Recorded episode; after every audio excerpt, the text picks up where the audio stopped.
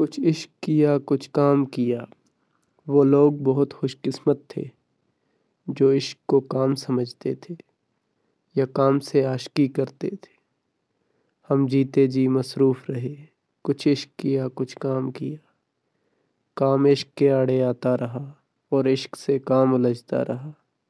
फिर आखिर तंग आकर हमने दोनों को अधूरा छोड़ दिया।